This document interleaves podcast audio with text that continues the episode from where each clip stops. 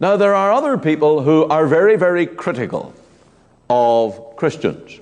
But if you ask them, well, what are you critical of? And what is it precisely that gets you upset with people calling themselves Christians?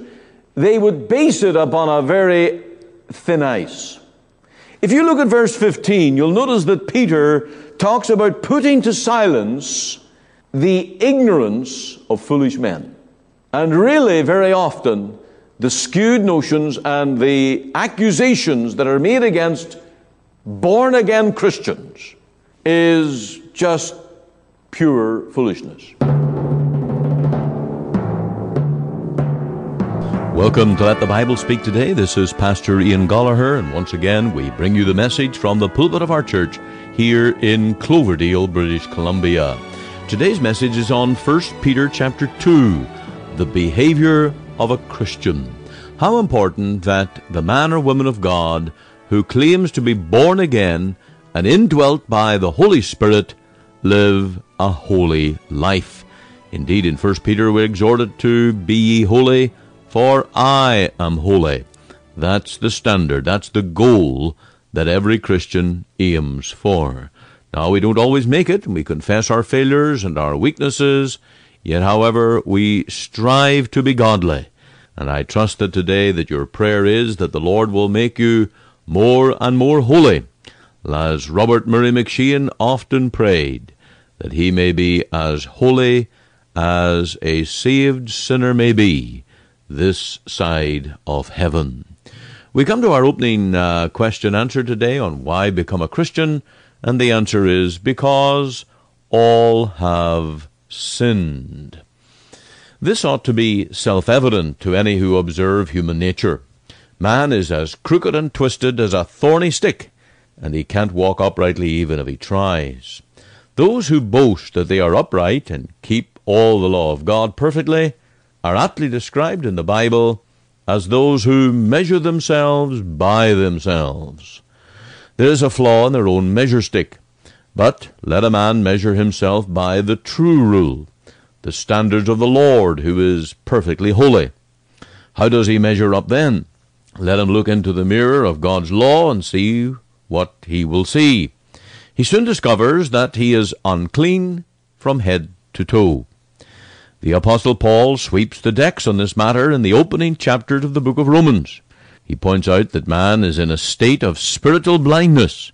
He cannot even see what the rule is. They are without understanding, which is the chief reason for their idolatry and works of unnatural behavior of sodomy. Such is the terrible plight of mankind due to his fallen, lost condition, that he has no way to comprehend his own sinful condition.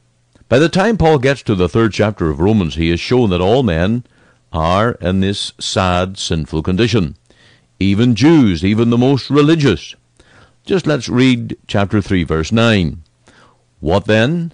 Are we better than they? No, in no wise, for we have before proved, both Jews and Gentiles, that they are all under sin. As it is written, there is none righteous, no, not one. Now, don't turn this into empty words. Through the apostle, God gives us a truth that we must learn. Every single man in the world is polluted by sin. He is corrupted in heart, in life, and walk. He is in a state of spiritual bondage. Here again, Paul's words in verse 23 All have sinned and come short of the glory of God. Men have totally missed the mark. They stand before God guilty, and that includes you and me in our natural state. That is how we were born, as the guilty sons of Adam, and that is how we have lived out our lives. Sin pours out from us as if it is full to the brim. This creates the need for a mighty deliverer who can set us free from both the guilt of sin and the dominion of sin. This deliverer is the Lord Jesus. On the cross, Christ bore our sins and justified us. By the power of his new life, he reigns in us to transform us. Sinners need a Savior, and we need the only Savior appointed by God. recognized by God to set us free. This way of deliverance is the parallel message of Romans justification by faith, whereby bankrupt sinners are clothed with the perfect, imputed righteousness of Christ, is the remedy of the gospel. Hear this from Romans 3:28. Therefore we conclude that a man is justified by faith without the deeds of the law. Christians are saved without their own works, and are saved by the perfect work of Christ on their behalf. For he gives us his righteousness, because all have sinned, all need to be saved, and all need the Lord Jesus as their Savior. So, in simple terms, you need to become a Christian, because all have sinned against God, and all need to be saved from their sin.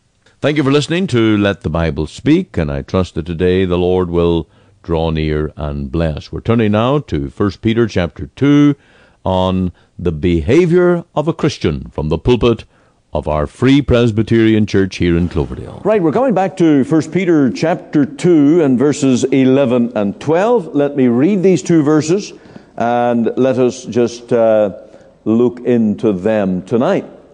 1 Peter chapter 2 verse 11.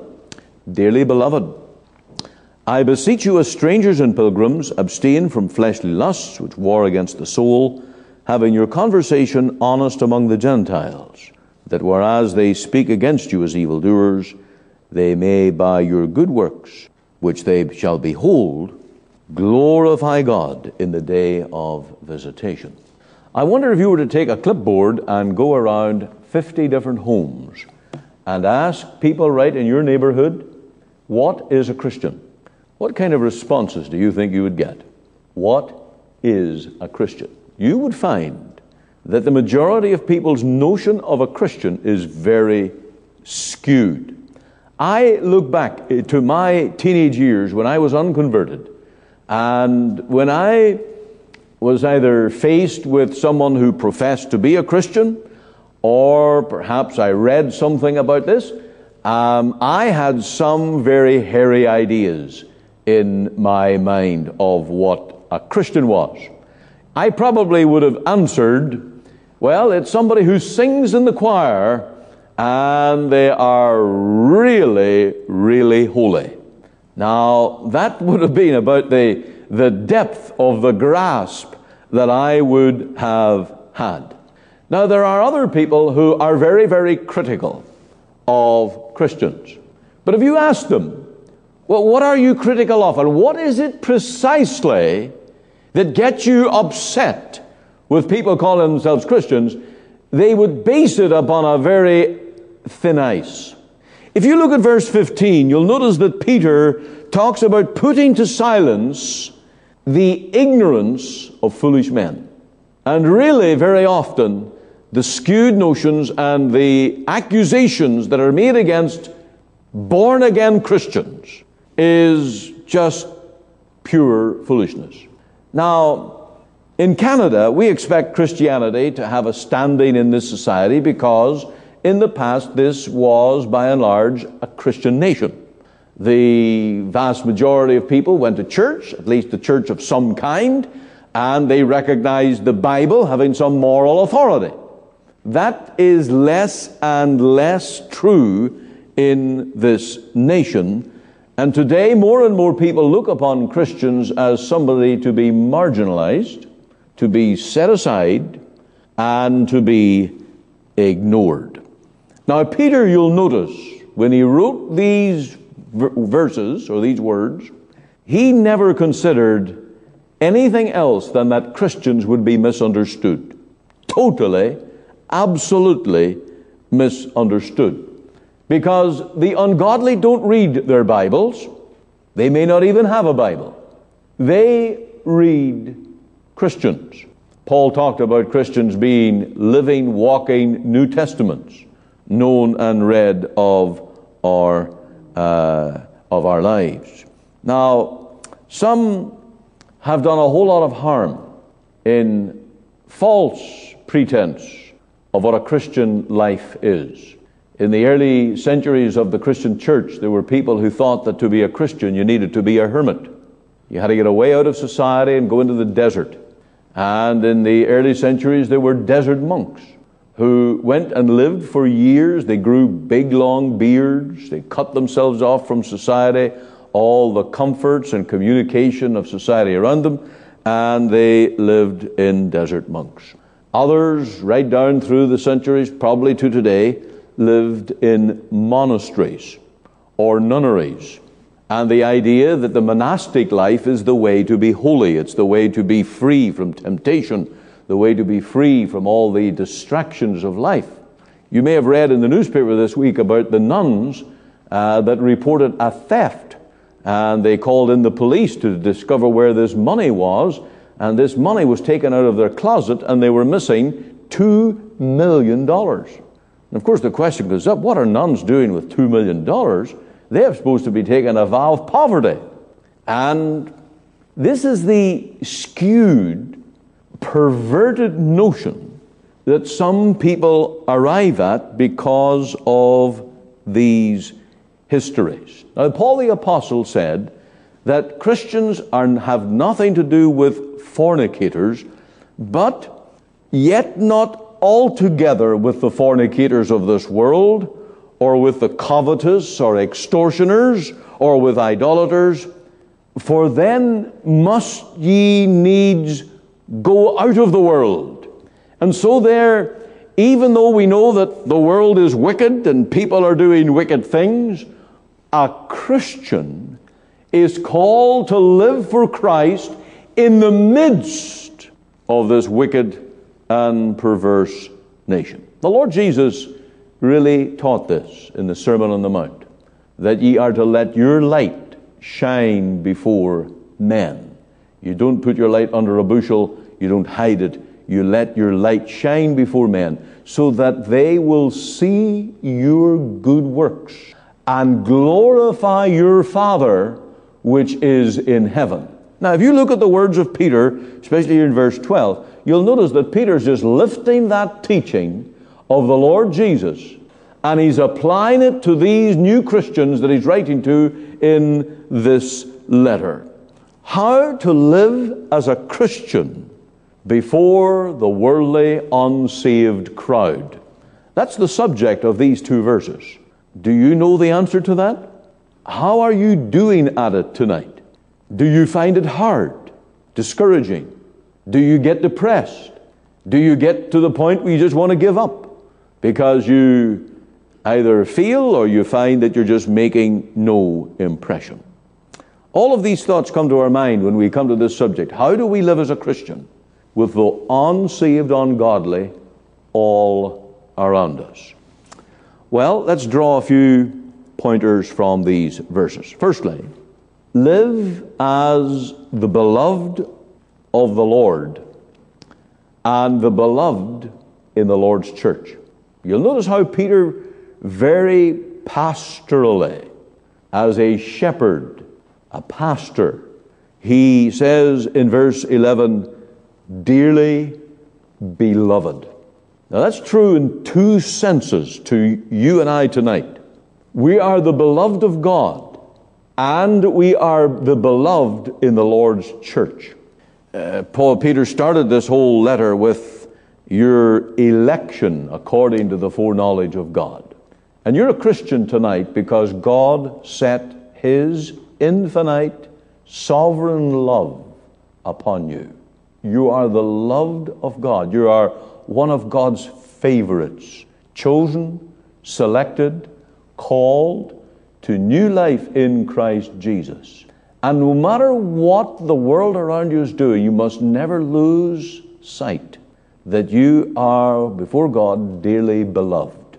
But I want to emphasize the pastoral part of this as Peter spoke these words very gently to these tried saints. You're talking about Christians that were very raw. They were first generation Christians feeling the, the awful attack of the world and the bitter spirit of the world against them. And Peter deals with them very gently and he says, Dearly beloved. Now, that is true of every Christian in the Lord's church.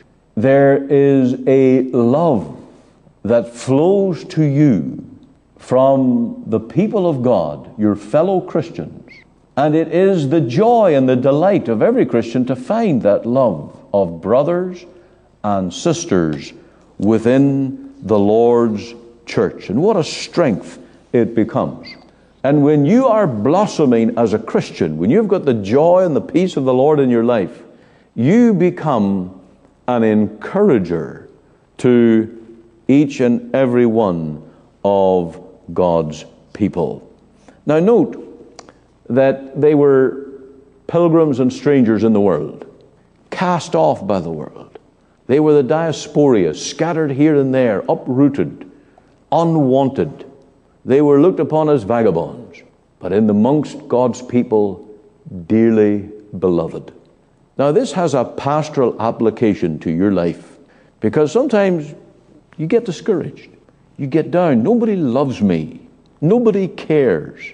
Now, I know you wouldn't admit that, but there are those times when you feel you're all alone, when you feel this is the battle that you're fighting all by yourself, and it's a lonely, lonely walk. Well, come out of that attitude, please. Dearly beloved, dearly beloved. And I want you to know tonight that in this congregation you are dearly beloved. I know we all have our differences and we're different attitudes and ideas and we're not all made of exact same chemistry. And there may be people in this congregation, and you say, well, Boy, I wouldn't like to be married to him, or I wouldn't like to be married to her.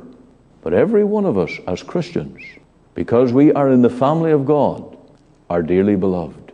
And when you're hurting, we hurt. When you're down, we're affected. When you come through that door of the church with a chip on your shoulder and you feel downcast and bitter, that affects the whole congregation. Whereas when you come through with a song in your soul and with joy and with gladness, what a blessing, what a benefit. Dearly beloved. And you'll see how Peter turns this as an appeal to these Christians. He says, Dearly beloved, I beseech you. This is the power of love. This is what we learned in the bulletin today about putting on the bonds of charity the bonds of perfectness. It's the glue of Christianity, the love of Christ shed abroad in our hearts. And when you know that you're loved, when you know that your, your soul is cared for, when you're pleaded with, you respond. When you get the notion nobody cares for you, it wouldn't matter what shepherding help is given. You would say, well, nobody cares anyway. Peter, as a pastor, as a shepherd, ministered to these people, beseeching them. He used the powers of persuasion of his love and interest to their hearts that they might take to heart what he had to say. So, how do you live in the midst of a critical, bitter, wicked world? Remember you're beloved of God, you're elect, and remember your place in the Lord's church. This is the Lord's provision to encourage, strengthen, build you up in the faith. Do not neglect the assembling of yourselves together. This is for your encouragement. That's the first thing. Secondly, we're to live as guardians of our souls. Peter said here in this text, uh, I beseech you, as strangers and pilgrims, abstain from fleshly lusts which war against your soul. Live as guardians of our souls. The soul here, of course, stands for the whole spiritual life of the Christian.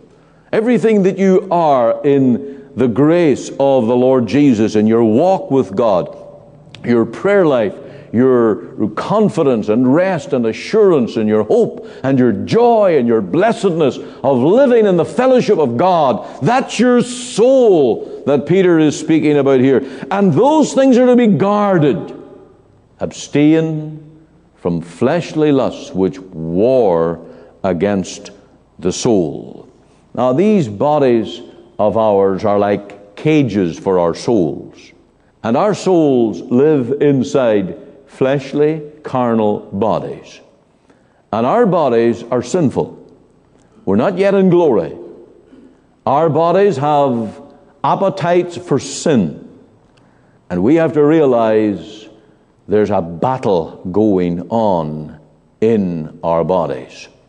You have the flesh warring against the spirit, and the spirit warring against the flesh. That's how Paul put it in Galatians 5:17. And there is this spiritual warfare going on right in your bosom. You've got two natures. An old Adamic, sinful, carnal, lusting nature that loves sin. And then you've got a new nature, born of the Spirit. You have the Holy Spirit living in you, the Spirit of Christ living in you.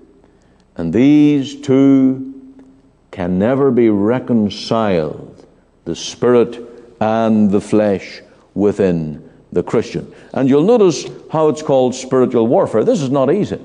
And in the midst of a, a wicked world, amongst the ungodly, we have to be guardians of our own souls, abstain from fleshly lust. Now, this word abstain uh, is really a, a big issue here. We're to live in such a manner that whatever hurts the soul, we're to get rid of it, cut it out, abstain. Now, I want us to do a little bit of word study here tonight, and I want you to remember this word abstain. So I've got one, two, three, four verses I want us to look up. Now, I haven't worn out many of your pages in your Bible tonight yet, so we're going to do it now. We're going to turn firstly to Acts 17, uh, Acts 15, verse 17. And we're going to look at this word abstain in its different context just to get the meaning of it.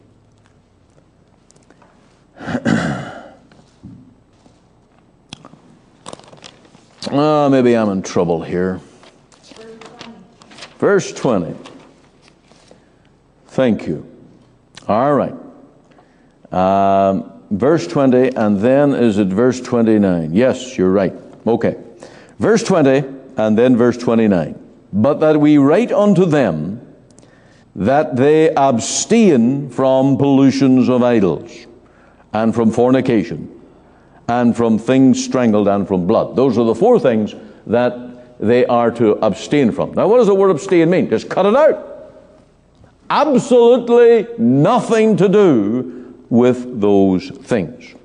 Then, verse 29 that ye abstain from meats offered to idols, and from blood, and from things strangled, and from fornication, from which if ye keep yourselves, ye shall do well, fare ye well. So there's the word abstain. We talk about abstinence. It means totally getting rid of it. The next verse is 1 Thessalonians chapter 4. 1 Thessalonians and chapter 4, verse 3. For this is the will of God, even your sanctification. Now, the word sanctification is the very process of growing like the Lord, holy, that ye should abstain from fornication. So there's lifestyle. This is very important. Then the next one is 1 Thessalonians chapter 5 verse 22. Abstain from all appearance of evil. Now, that's sort of like a blanket coverage. And if we determine that something is evil, it wars against the soul. It does damage to the heart, the mind, the prayer life, the ability to walk with God. What would it do? Abstain. And Peter says the same thing that we are to abstain from fleshly lusts.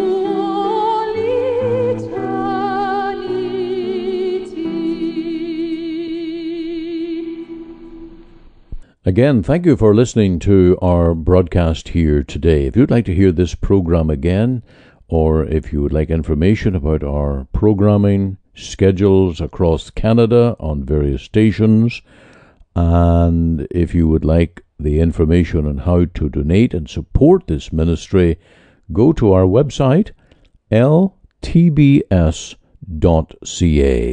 Thank you for listening. May the Lord bless you as again we let the Bible speak. This broadcast comes to you today from the Free Presbyterian Church in Cloverdale, located at 18790 58 Avenue, Surrey, at the corner of 188 Street and 58 Avenue. On our website, you can find gospel articles, links to our sermons, and our gospel booklet called A New Beginning.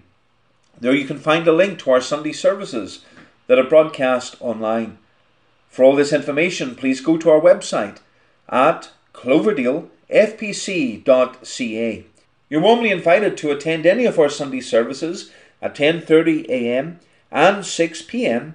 to meet with us as we worship God and to hear the preaching of his precious word. We also meet for Bible study and prayer at 7:30 p.m. every Wednesday evening. Our Sunday school for children and adult Bible class meet every Lord's Day from September to June at 9:30 a.m. You can contact us using our office number which is 604 576 1091. Alternatively, you can email me at pastor.cloverdalefpc at gmail.com. Again, for all this information, please go to our website at cloverdalefpc.ca. Our burden is that you will hear and understand the gospel that will lead you to know the Lord Jesus Christ and his great salvation. And this is Pastor Andrew Fitton. Thank you for listening today, and be sure to listen Monday to Friday at 5 a.m. and 5 p.m. and on Sundays at 9:30 a.m. on this station for our full or church service as we worship the Lord through the ministry of his word.